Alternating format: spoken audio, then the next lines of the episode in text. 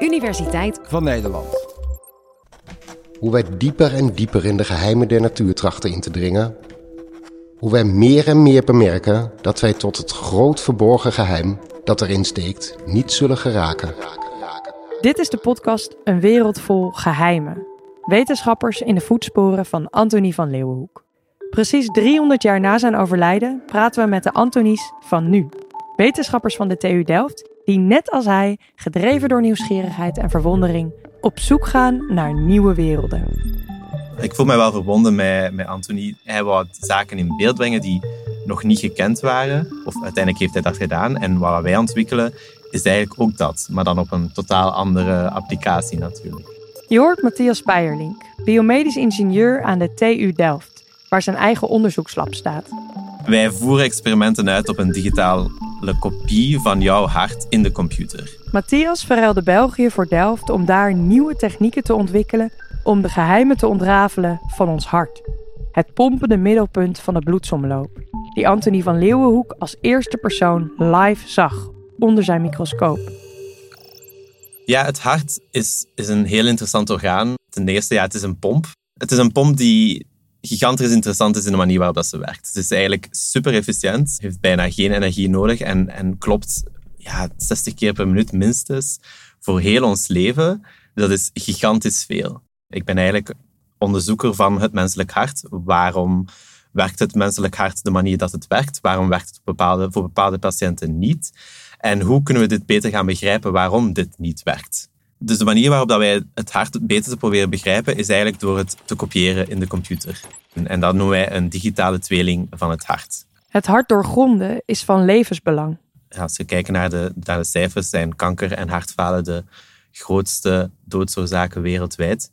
Dus er is wel een zekere nood om dit ook beter te gaan begrijpen, waarom het hart dan toch kan beginnen falen en wat we daartegen kunnen gaan doen.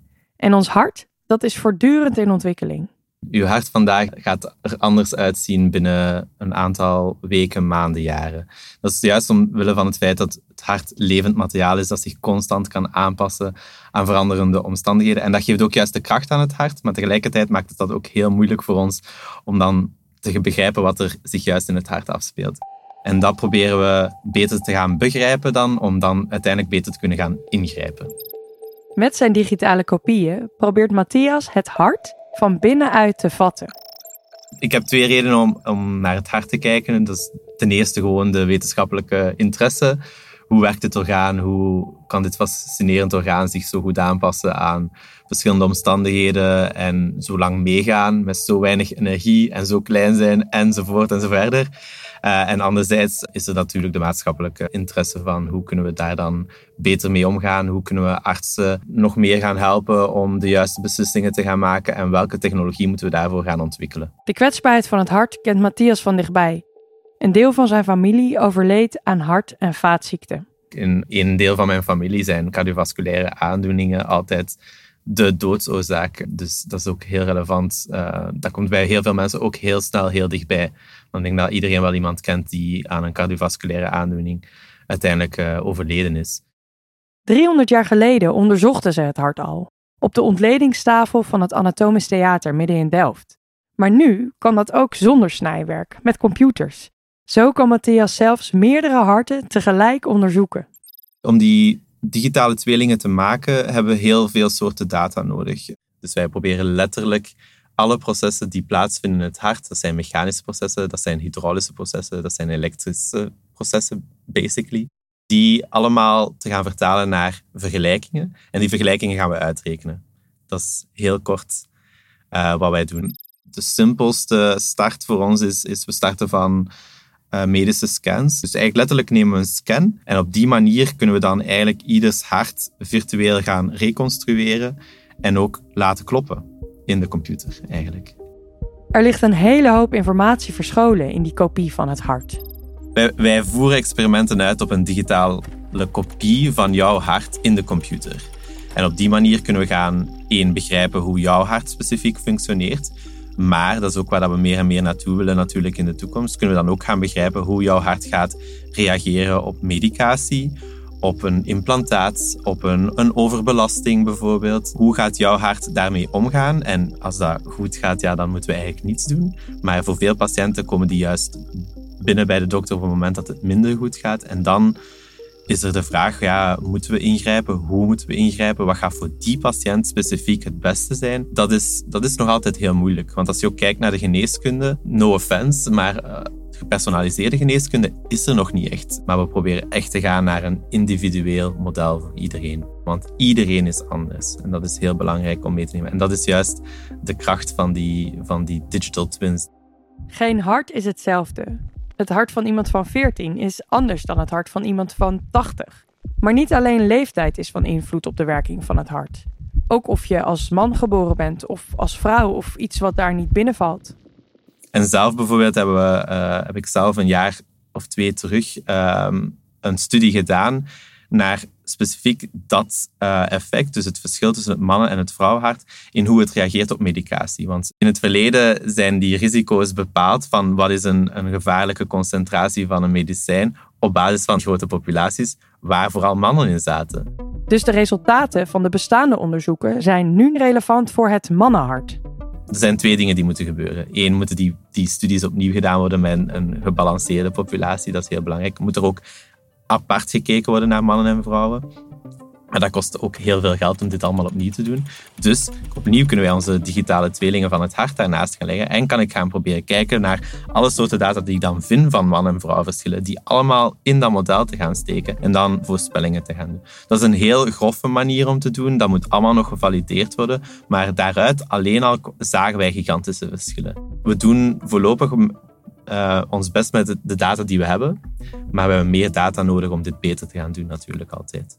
Er gebeurt veel op het gebied van hartonderzoek. Maar bijvoorbeeld een open hartoperatie uitvoeren op een digitaal tweelinghart, dat kan Matthias nog niet. Want de perfecte kopie, die moet nog worden gemaakt. Toch is er al genoeg informatie te verzamelen die waardevol is voor artsen. Ja, we kunnen al redelijk goed um, de korte termijns reactie van, van het hart gaan voorspellen. Bijvoorbeeld op een nieuw implantaat, op een bepaald medicijn, kunnen we wel goed gaan inschatten van oké, jouw hart zal daar zo gaan op reageren. En ook daarin, um, alleen dat al heeft een, heeft een gigantische waarde voor artsen. Het kan, kan een extra um, tool zijn in hun toolbox om, om hun patiënten te gaan bekijken tot dit moment moet het gewoon op basis van hun expertise gaan gebeuren. Dat is niet altijd even simpel.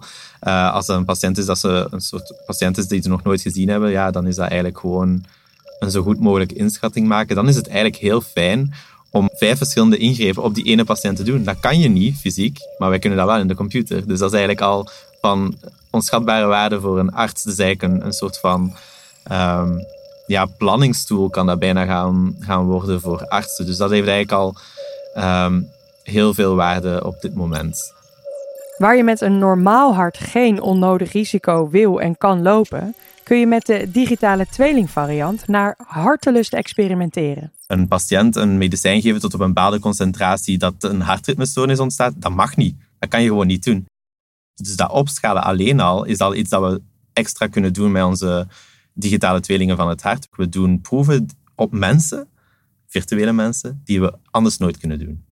En op die manier proberen we dan beter te gaan begrijpen wat er zou kunnen misgaan. Hoe kunnen wij gaan voorspellen welke scenario's er zich allemaal kunnen gaan afspelen en hoe kunnen we die vermijden. De reacties van een digitaal tweelinghart voorspellen hoe een menselijk hart zou reageren op verschillende omstandigheden en ingrepen. Die voorspellingen zijn nu nog niet waterdicht. We moeten ze veilig maken. Dat doen we door te gaan bewijzen dat de voorspellingen accuraat zijn en dat die onzekerheidsmarge klein is en dat die ook correct is, die dat we gaan voorspellen. En pas als die veiligheid is aangetoond, dan pas mogen die gebruikt worden. Neem nu bijvoorbeeld een pool van 5000 patiënten. Dan ga je op die 5000 patiënten eigenlijk de operatie uitvoeren zoals die gebeurd is, maar je bent blind voor wat er daarna gebeurd is. En dan ga je kijken of dat je computermodel juist voorspelt wat er dan uiteindelijk in die 5000 patiënten gebeurd is. En eigenlijk moet je daar dan juist de goede voorspelbaarheid tonen en aantonen dat je model goed werkt, alvorens dat we enige waarde van geloof daarin kunnen gaan brengen. Het is niet dat wij gewoon naar een arts mogen stappen en zeggen: hey, kijk hier een model, uh, maak daar maar eens een beslissing voor. Nee, daar zijn ethische comité's mee bezig, daar zijn overheidsinstanties mee bezig. Die houden allemaal in de gaten wat wij doen. Wat er met ons hart gebeurt door een computer laten beslissen. Daar zal vast niet iedereen vertrouwen in hebben. Mensen zullen sceptisch zijn omwille van het feit dat, we op basis van computers voorspellingen gaan maken en dat er eigenlijk computers beslissingen maken voor hun, maar dat is zeker en vast niet, ik herhaal, niet de bedoeling. Um, de bedoeling is dat we die, dat aanbieden aan artsen om hen meer te informeren.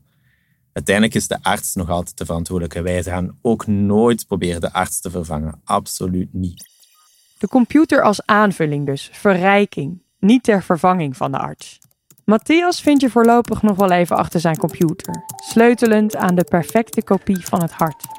Om ervoor te zorgen dat onze harten in de toekomst misschien wel langer en vooral gezonder kloppen.